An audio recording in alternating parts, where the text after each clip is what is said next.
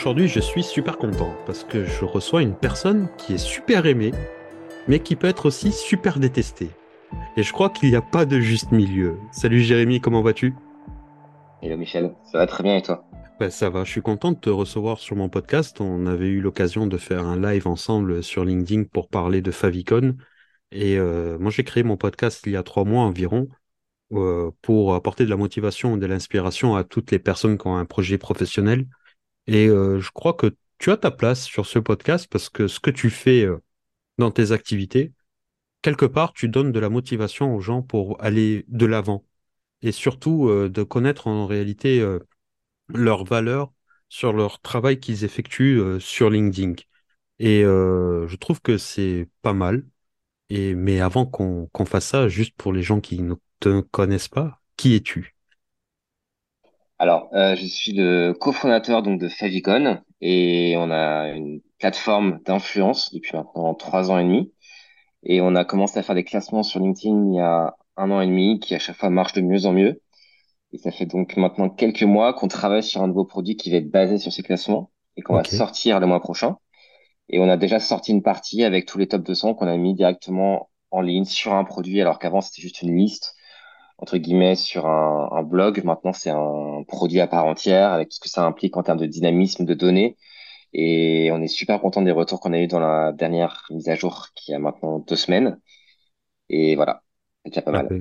ben, bravo euh, pour tout ce que tu fais, toi et ton équipe, parce que je vois quand même que tu as une équipe euh, qui est pas mal, où vous êtes très soudés, je vois que ça bosse, chacun a des missions bien précises, et euh, vous êtes des professionnels de la communication et du marketing, ça on peut pas le nier. Mais avant de parler de ces projets, des services, un peu, on va parler de toi un petit peu. Toi, tu as quel parcours euh, tu as fait des études? Comment t'en es arrivé à créer Favicon en fait? Alors, moi, j'ai un parcours très atypique puisque, en fait, moi, je suis fils de fonctionnaire et j'ai intégré Sciences Po et c'était vraiment le, le, le rêve de mes parents que je devienne fonctionnaire. Voilà, Sciences Po, puis tenter les concours administratifs, tenter l'ENA, etc. J'ai même commencé à faire un master à affaires publiques quand j'étais à Sciences Po.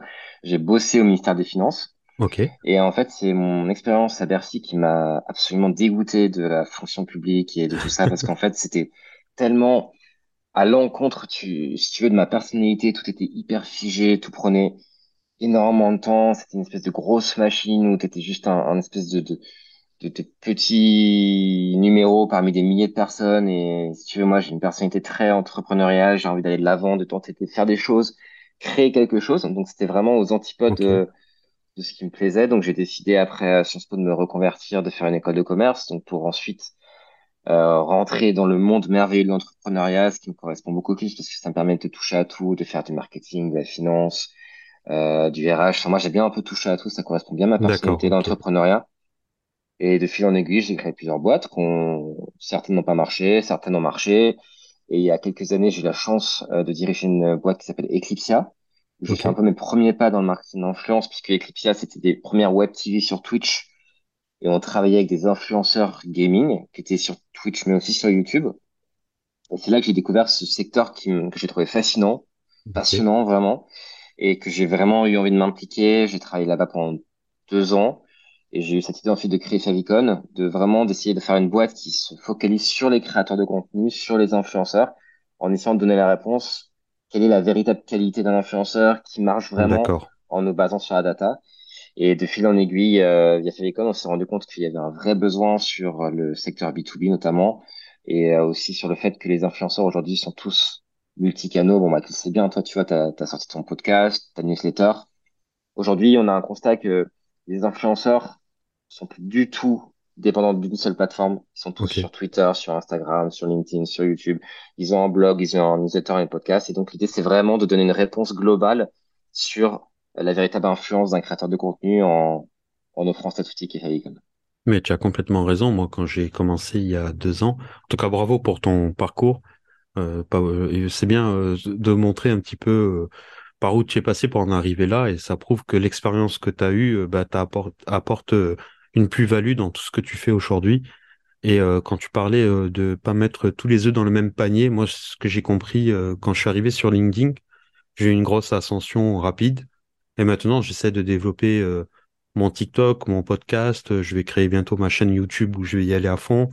et essayer de reproduire ce que j'ai fait sur LinkedIn sur les autres réseaux parce que il faut pas être dépendant. De toute façon, ça c'est même si on parle que de business, il ne faut pas avoir juste un canal. Il faut multiplier pour multiplier les chances et générer euh, plusieurs opportunités parce que ce que tu vas avoir avec LinkedIn, ça sera jamais la même chose que sur TikTok. Moi, j'ai des demandes complètement différentes des deux plateformes et euh, c'est important d'aller un peu partout. Et Euh, surtout, c'est très dangereux d'être dépendant d'une plateforme. On l'a vu là en ce moment aux États-Unis, TikTok est potentiellement à se faire bannir. oui, On a vraiment tous ces gros TikTokers américains qui sont aujourd'hui en panique totale parce que du jour au lendemain, ils, ils ont le risque de perdre littéralement tout leur business. Donc, euh, il y a vraiment, un, je pense, une prise de conscience des créateurs de contenu d'essayer de développer leur, euh, leurs moyens de communication et ça passe notamment par euh, les newsletters et les podcasts.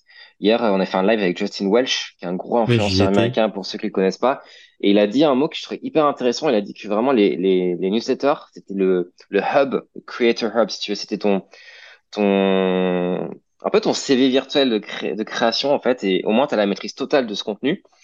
Et euh, c'est de là que tout part, tu vois, quand tu une newsletter, tu peux faire la pub de ton TikTok, de ton LinkedIn, complètement. tout ce que tu as autour, et ça, ça t'appartient, et ça, c'est hyper important. Mais c'est exactement pour ça que j'ai créé moi mon podcast parce que en fait, euh, euh, je veux sortir des réseaux. Je ne veux pas être dépendant du réseau. Moi, ce que je veux mettre en avant maintenant, c'est mon podcast et utiliser les réseaux pour pouvoir en faire la promotion. Exactement. Il faut que ça soit un instrument plutôt que, que- qu'une fin en soi. Et ça, c'est très important de le comprendre parce que euh, voilà, on a des réseaux qui t'es à la merci de changements algorithmiques, t'es à la merci aussi de décisions qui peuvent être parfois un peu arbitraires euh, sur des réseaux. euh, parfois, tu te fais bannir, tu sais pas trop pourquoi. Euh, nous, on a eu le cas d'un influenceur euh, anglais euh, qui s'est fait bannir parce qu'il utilisait un, un gros mot. Enfin, tu vois des choses. euh, bon, faut faire attention. Après, il faut pas cracher dans la soupe. Euh, moi, je suis un grand fan de LinkedIn. C'est une super plateforme qui prend une direction qui est super. Euh, autour des créateurs de contenu, on, a vraiment un switch d'une plateforme très ennuyeuse, professionnelle, à une plateforme de création de contenu autour de l'écrit. Mais il faut faire attention et il faut pas oublier aussi que les intérêts des plateformes ne sont pas forcément les tiens. Ouais, complètement. Et aussi, tu vois, moi, j'ai réussi à pas tomber dans ce piège-là. Très souvent, quand tu, réussis sur ces réseaux-là ou même sur d'autres, mais surtout sur LinkedIn, je sais par rapport à d'autres réseaux, euh, sur LinkedIn, tu as l'impression d'exister. Quand tu réussis sur TikTok, tu vois toujours que ton profil, en fait. Euh, c'est pas la même chose. Tu existes, mais parmi d'autres. Alors que sur LinkedIn, quand tu réussis, en plus, vous, vous arrivez avec des classements et tout, ça nourrit beaucoup l'ego des personnes et on a cette impression que le réseau nous appartient et qu'on est, pas, ouais, indispensable à ce réseau. Or que eux, en réalité, LinkedIn, ils ne nous voient euh, pas du tout de la même manière que nous, on se voit sur le réseau. Et que du jour, du jour au lendemain, on peut te faire partir et eux, ça va rien changer pour eux, en fait. bah, la, la grosse différence entre LinkedIn et les autres réseaux sociaux, c'est que sur LinkedIn, tu existes vraiment via ta marque personnelle. C'est ça. On suit Michel Coury parce que c'est Michel Coury. Alors que sur TikTok, tu vas être, euh, j'en sais rien, Michel Coury, euh, l'humoriste, Michel Coury, le, enfin, tu vas exister à travers ton contenu. Et, euh, et ça fait une grosse différence. C'est aussi, pour ça que pour nous, c'était important de faire des classements parce qu'au final, l'idée, c'est pas de nourrir l'ego des gens. L'idée, c'est vraiment de récompenser tout le travail qui est fait derrière parce qu'on se rend pas compte, je pense, beaucoup de gens se rendent pas compte euh, du travail que représente la création de contenu. C'est un travail énorme et Oui, euh, c'est hyper difficile à plein de niveaux de se renouveler, de faire du contenu régulièrement, de, de, de faire la création de contenu. Et l'idée de faire un classement qui en plus va devenir dynamique, c'est de mettre en avant bah, tous ceux qui ont réussi. Et je pense que c'est important aussi d'avoir un peu de reconnaissance. Donc oui, ça flatte évidemment l'ego, mais c'est aussi euh, c'est que c'est des notes en fait entre guillemets, comme euh, quand tu étais en cours, tu étais content d'avoir 20 sur 20 parce que tu avais Bah, bossé. Euh, là, c'est un peu le même principe. moi, je, je me rappelle du premier classement que vous aviez fait. Euh, j'ai été troisième et euh, le deuxième, troisième, le troisième, deuxième et le dernier, deuxième. Et bon, en fait, à chaque fois, c'est pas que je me dis, ouais, je suis le deuxième, je suis plus fort, le plus beau, le meilleur, mais c'est à chaque fois, je me dis, putain, ce que je fais, c'est aimé par des gens et ça me donne de la motivation pour continuer, tu vois. Et je me dis que ce que je fais, c'est utile, en fait, et qu'il y a des gens, en fait, euh, parce que moi, je suis dans un classement dans les dix premiers, quand même, où il y a quand même des monstres, hein. Euh, tu vois, t'as, Anthony Bourbon, t'as Jean-Marc Jancovici, t'as Bruno Le Maire, et moi, je me dis, putain, je suis juste gérant de pressing, d'ailleurs, tu vois mon pressing derrière. euh, sur la vidéo et j'arrive à me positionner de cette manière et les gens apprécient ce que je fais. Ça me donne plus de force pour continuer. Et euh, je crois que c'est ce que vous apportez en fait, c'est de la force. Et moi, dès le premier classement, ben, ça m'a permis d'être. euh, C'est comme une reconnaissance et je, je trouve ça pas mal. Et par rapport à- aux derniers classements, là, j'ai vu que c'était euh, beaucoup plus moderne, beaucoup plus dynamique et vous avez changé complètement la donne. C'est quoi les principaux changements dans les jours qui arrivent, enfin dans les mois qui arrivent? bah, déjà là, ce qu'on a fait par rapport à la dernière fois, c'est que pour moi, la vraie valeur, en tout cas, de ce qu'on apporte en plus par rapport au dernier classement, c'est t'as un vrai CV virtuel qui est généré par nous, qui récompense en fait euh, le, nos, nos top 200 créateurs, puisque déjà tu as la description qui résume un peu ton parcours, tu as ton podcast, tu as ton newsletter, tu as tes meilleurs posts, donc c'est une manière aussi, tu vois, de de mettre en avant le travail des créateurs et de montrer comment ils existent aujourd'hui sur les réseaux sociaux en général. Donc c'est beaucoup plus valorisant que juste une place dans une liste. Là, tu vois, si on ouvre ton profil, tu as une description qui est hyper stylée, hyper précise. Enfin, c'est J'ai vu, ouais, c'est pas mal. Concret, le concret euh, rend la chose plus euh, plus valorisante. Et puis après, voilà, nous, on a vraiment euh, mis des bouchées doubles sur la data. Aujourd'hui, tout est dynamique, tout est, tout est expliqué, euh, tu vois, ton taux de croissance, ton engagement moyen. Alors, évidemment, derrière, on va pas nous dévoiler totalement notre secret sauce, tu vois, la, la formule Oui, secrète qui explique pourquoi quelqu'un à 20 000 abonnés peut être devant quelqu'un qu'on a 800 000. Mais derrière, je pense que les gens aujourd'hui ont compris que c'était du sérieux, que c'était pas juste on mettait nos amis dans le top, que c'était basé sur la data et le fait que ce soit sur un produit directement que qui soit mis en à jour euh, quasiment en temps réel, ça nous rend inattaquables et ça explique aussi le succès, je pense, de la dernière édition, c'est que voilà, on a un peu toutes nos critiques qui sont aujourd'hui euh, plus trop audibles en tout cas. Oui, bah après, c'est tout à fait normal. Moi, je vois passer les critiques, je vois les choses et tout, mais moi, euh, moi, je suis cash, euh, Jérémy. hein. Moi, en général, ceux qui critiquent, c'est ceux qui sont ou bas dans le classement ou ceux qui ne sont pas. Ceux qui, personne, euh, c'est, beaucoup d'ego, beaucoup de choses. Ceux qui veulent remettre en question, c'est euh, des personnes qui ne sont pas. Et d'ailleurs, euh, ceux qui critiquaient il y a neuf, enfin, au dernier classement, quand ils sont bien placés à celui-là, ben, ils critiquent plus aujourd'hui.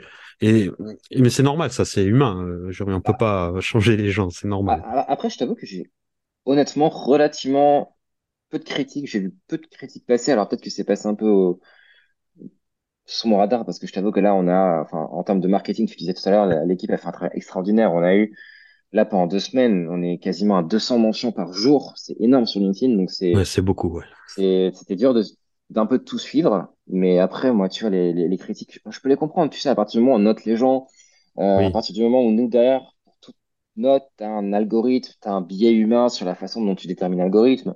Est-ce que c'est pas injuste pour ceux qui sont là depuis longtemps, qui ont beaucoup d'abonnés, euh, de se retrouver derrière des gens qui sont là depuis six mois? C'est un choix, hein. C'est-à-dire que nous, on a, on a fait ce choix de mettre en avant les, les personnalités qui étaient dynamiques.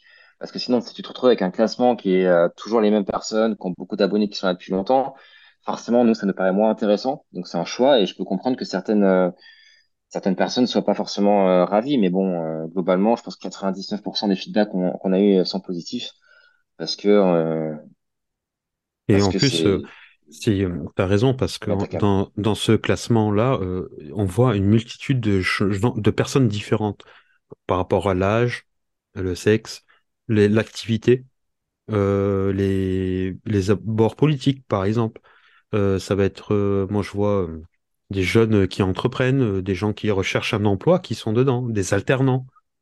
Euh, Il y a une multitude de personnes et ça prouve une seule chose, c'est que tout le monde a sa place sur ce réseau et que ce n'est pas parce qu'on appartient à une niche qu'on sera le plus fort dans ce réseau. Et c'est ça que ce classement, moi en tout cas, me, montre euh, au premier abord. C'est vrai que ça a beaucoup évolué par rapport même à la première édition. Avec, il y a beaucoup de business, de marketing dans le top 50. Aujourd'hui, euh, il y a de tout et c'est vraiment génial. C'est génial parce que du coup, euh, sur LinkedIn, tu vas trouver tout. Tu parlais d'une alternante, tu vas avoir une grosse cardiologue, euh, Oui. tu vas avoir un blanchisseur, tu vas avoir euh, des entrepreneurs, tu as de tout et ça reflète beaucoup mieux la société actuelle, tout simplement parce que LinkedIn s'est démocratisé. Et c'est pour ça que moi, j'ai toujours été très critique vis-à-vis des, des personnes qui disaient, oh non, LinkedIn euh, devient comme Facebook, machin, mais c'est, enfin, je comprends pas cet élitisme euh, à deux balles parce que c'est très bien qu'il y ait de tout sur un réseau social et qu'ensuite tu puisses faire ton choix en fonction de tes, tes goûts. Euh, si t'as pas envie de voir euh, cer- certaines thématiques, certaines personnes, tu les masques. Moi, je masque tout le temps des gens et mon feed est devenu hyper intéressant parce que j'ai un feed qui correspond à ce que j'ai envie de voir sur LinkedIn. Et complètement. je préfère euh, largement ça à un réseau social qui parle que de business, business, euh, à base de CV. euh, Enfin non, c'est beaucoup plus intéressant le LinkedIn aujourd'hui. Je suis complètement d'accord. Du coup, euh, je vois que maintenant, euh, tous les mois, vous allez faire euh, une mise à jour du On va classement. faire exactement. En fait, on, on part du principe que six mois, c'est beaucoup parce que les choses évoluent très rapidement. On veut aussi que le classement devienne plus un baromètre, comme tu vois, il peut exister sur, je sais pas, sur les, les- en musique par exemple, tu as des charts sur les ventes, etc. On dit que c'est beaucoup plus intéressant d'avoir d'un format plus mensuel et ça nous permettra vraiment de mettre en avant tout- de manière beaucoup plus dynamique euh, ceux qui marchent bien sur le réseau. Donc ça va devenir effectivement un baromètre. Euh, a priori, la prochaine mise à jour va arriver dès début juin, mi-juin, donc. Ok. Et, euh, et oui, l'idée, c'est que quand tu vas voir le baromètre Silicon, tu sais que les données sont fraîches, tu sais que tu as une réponse assez Oui, précise sur euh, qui marche le mieux aujourd'hui sur les réseaux sociaux, parce que on parle de LinkedIn, mais on est sur tous les réseaux. j'ai vu, oui. Après, c'est évidemment un choix fort de notre part, puisqu'on va clairement perdre cet effet de buzz monumental qu'on a à chaque fois, mais c'est pas grave. C'est pas grave parce que nous, l'idée, c'est qu'on devienne vraiment, un, si tu veux, une référence et on- qu'on n'ait pas besoin de faire le buzz tous les six mois pour qu'on entende parler de Favicon. Là, je pense que tout le monde a entendu parler de nous, tout le monde sait que les classements existent et à partir de là, euh, on n'a pas besoin à chaque fois de faire euh, 10 millions de vues euh, quand on sort un classement. Oui, de toute façon, j'imagine que tous les mois, quand il va y avoir la mise à jour, euh, quelqu'un de l'équipe va publier une nouvelle mise à jour ou l'annoncer, en fait, tout simplement. Oui, on réfléchit encore au format, je t'avoue, on va voir un peu comment on, on va marketer ça. Euh, c'est un défi hein, parce que c'est une manière différente de, de Oui. présenter les choses, mais euh, Bon, on trouvera quelque chose. C'est super bien, euh, tout ce que vous faites. J'ai vu qu'il y avait des classements par catégorie aussi. On Euh, n'a pas euh, encore sorti, donc en fait, ce que vous voyez là actuellement, c'est juste les top 200 euh, manière générale. Et en fait, on va sortir plus de 400 niches Wow. différentes, donc sur toutes les thématiques possibles et imaginables. L'idée, c'est vraiment qu'il y ait des classements dynamiques sur toutes les thématiques, et, et on a hâte de sortir ça. Ouais, ça, ça va être du, ça, c'est du taf, ça. Et vous avez juste une question parce qu'il faut être un peu égoïste. Il y aura une catégorie euh, euh, motivation, inspiration? Il y a une catégorie, il y a plusieurs catégories. Il y a une, euh, cat- il y a une niche inspirationnelle, Ah il y a une niche euh, life coaching. Donc il y a plein de niches différentes. L'idée, c'est vraiment qu'on que chaque créateur de contenu soit euh, comparé à des personnes qui parlent de la même chose. ok, Euh, aujourd'hui, euh, la création de contenu devient aussi très nichée et c'est beaucoup plus intéressant de mettre, de regrouper dans des classements euh, catégorisés plutôt que de mélanger un peu tout. super. Euh, je vais, on va arriver à la fin de, ce podcast et je pose toujours, parce que tu, vas y passer aussi, euh, deux questions à mes invités. La première, c'est qu'est-ce que tu pourrais dire, donc là on va la cibler, la question, à tous les créateurs et créatrices de contenu sur les réseaux en général, pour réussir, qu'est-ce que tu pourrais leur dire pour gagner en motivation et de ne rien lâcher? Bah, déjà, ne jamais se démotiver, surtout pour un réseau comme LinkedIn, parce qu'il y a tellement de place à prendre. Tu parlais d'une alternante, euh, voilà, elle est, elle est arrivée dans le top 200 alors qu'elle est, elle est alternante, elle a créé du contenu il y a quelques mois. Euh, on a vraiment des, des success stories. Ruben, qui est numéro 2 monde, qui est français, qui Oui, publie en anglais. Il a commencé vraiment à créer du contenu à six mois et aujourd'hui il fait euh, des engagements de, de, de malade mental. Donc franchement, ça vaut vraiment le coup de faire la création de contenu, ça, vaut vraiment le coup de se mettre en avant, de, de, de développer son personal branding, euh, même quand on est étudiant, parce qu'aujourd'hui, c'est, moi je le vois, hein, nous quand on recrute, clairement ceux qui ont fait un minimum d'efforts dans la manière dont ils se présentent, qui créent un peu de contenu, qui ont un profil LinkedIn un peu travaillé, ça valorise tellement le profil. On, aujourd'hui, on est vraiment sur un, un, une nouvelle, nouvelle ère je dis pas que le CV est inutile, hein, loin de là. hein, euh, les écoles, les formations, c'est toujours très oui, important, mais le personal branding est tout aussi important. complètement. Et euh, ça, vous avez la main dessus. Donc même si derrière, vous n'avez pas forcément le parcours de rêve, même si forcément vous n'avez pas l'école de vos rêves, vous avez toutes vos chances si derrière vous arrivez à mettre en avant votre personnalité, euh, votre marque personnelle est très souvent sous-estimée. Donc euh, n'hésitez pas, euh, mettez, Euh, dites-vous à fond, ça vaut le coup. Pour illustrer ce que tu dis, ben, j'en suis la preuve. Moi, j'étais juste gérant de pressing il y a un an et demi et aujourd'hui, je fais des, choses complètement différentes tout en gardant mon pressing et je l'aurais jamais pu le faire sans le personal branding. Donc, Non, euh, après, c'est un peu cliché, mais vraiment, suivez vos envies, suivez vos rêves. Euh, moi aussi, voilà, euh, j'ai un parcours totalement différent, ça m'a saoulé et j'ai complètement changé, j'ai suivi ce que j'avais envie de faire. Donc, suivez vos intuitions et en général, quand on fait quelque chose dont on a envie de faire, quelque chose qui correspond à nos, à nos affinités, à, à nos aspirations, en général, ça, derrière, ça se passe Ah, bien. ça, fonctionne. Bon, en tout Ouais. cas, merci pour ces conseils. On arrive à la dernière question qui est la plus difficile. Si je devais inviter une personne sur mon podcast, laquelle me conseillerais-tu? Alors, une personne Pas euh, d'anglais, hein, parce que je parle pas anglais. je veux dire, dans le LinkedIn français, Euh, n'importe, dans la vie en général, euh, quelqu'un qui t'inspire ou que t'aimes bien, ou une, pe- ou une fille ou un garçon, n'importe. c'est effectivement une question difficile parce que ah, forcément, en ce moment, là, je suis, j'ai tellement de, de noms à Eh droite oui, c'est pour ça elle est dure pour toi. Bah, quelqu'un que j'admire énormément, vraiment, c'est euh, Benoît Dubos. Je trouve qu'il fait un travail incroyable euh, via son podcast, via toutes les émissions qu'il fait avec des invités. Elles sont extraordinaires. Enfin, en termes de plus-value, je trouve que c'est rare d'avoir des, des podcasts où tu sais qu'à la fin, tu apprendras énormément de choses. Donc euh, voilà, c'est quelqu'un qui, je, je l'ai en tête parce que parce que c'est vraiment quelqu'un que qui pour moi est une- un modèle dans la création de contenu. Tu vois, il a il a il a son podcast, il fait du contenu de qualité, il fait un peu de storytelling mais sans trop en faire non plus. d'accord. Donc euh, voilà, c'est la, première Ah personne bah qui vient en tête euh, en français. Bah écoute, je l'inviterai sur mon podcast de ta part. En tout cas, merci, merci d'avoir été présent. Bravo à toi et toute l'équipe pour euh, tout ce que vous nous apportez sur ce réseau LinkedIn et bientôt les autres réseaux, si j'ai bien compris. Euh, vous apportez de la modernité, de l'originalité. Ça fait plaisir à beaucoup de monde. Vous vous rendez pas compte. Et euh, je te dis à très bientôt pour d'autres projets ou pourquoi pas se voir sur Paris, un de ces quatre. Merci beaucoup Michel pour l'invitation et merci à tous ceux qui nous ont écoutés. Bye.